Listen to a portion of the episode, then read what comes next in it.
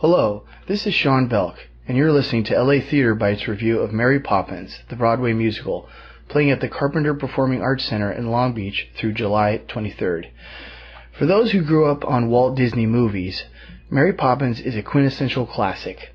Julie Andrews made movie magic as the loving, magnificent nanny who swept us off our feet and captured our hearts in the 1964 musical Fantasy, loosely based on a children's book series. It was Andrews' feature film debut, incorporating animation, catchy tunes, and dance numbers, and paving the way for her to star in The Sound of Music a year later. The film also catapulted the career of Dick Van Dyke for supporting roles as a chimney sweep named Bert and a bank chairman named Mr. Dawes Sr.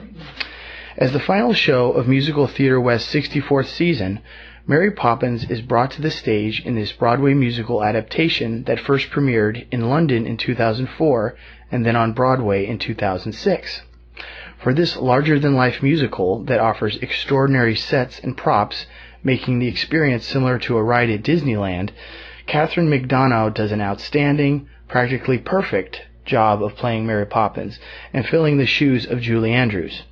In her second role at Musical Theatre West, after playing Eliza Doolittle in My Fair Lady, McDonough is vibrant and captivating in her performance as the magical nanny who comes to the rescue to fulfill the needs of the Banks family in London, set in 1910. Martin Kildare, who also starred in My Fair Lady, does a powerful rendition of George Banks, who, oddly enough, is a banker in search of a nanny to take care of domestic duties, including tending to his two unruly and undisciplined children, Jane and Michael Banks, played by Olivia Knox and Travis Burnett-During. The mood suddenly changes as Mary and the children take a walk through the park, where they meet Bert the chimney sweep, played by Robert Piranunzi, who mirrors the jolliness and grand character of Dick Van Dyke. What really shines in this production is the musical score, first created by the Sherman Brothers. The production includes all of the original film's cheerful songs, such as A Spoonful of Sugar, Step in Time, Supercalifragilisticexpialidocious, and Chim Chim Cheree, which won an Academy Award for Best Original Song. The stage production also includes some new musical additions by George Stiles and Anthony Drew.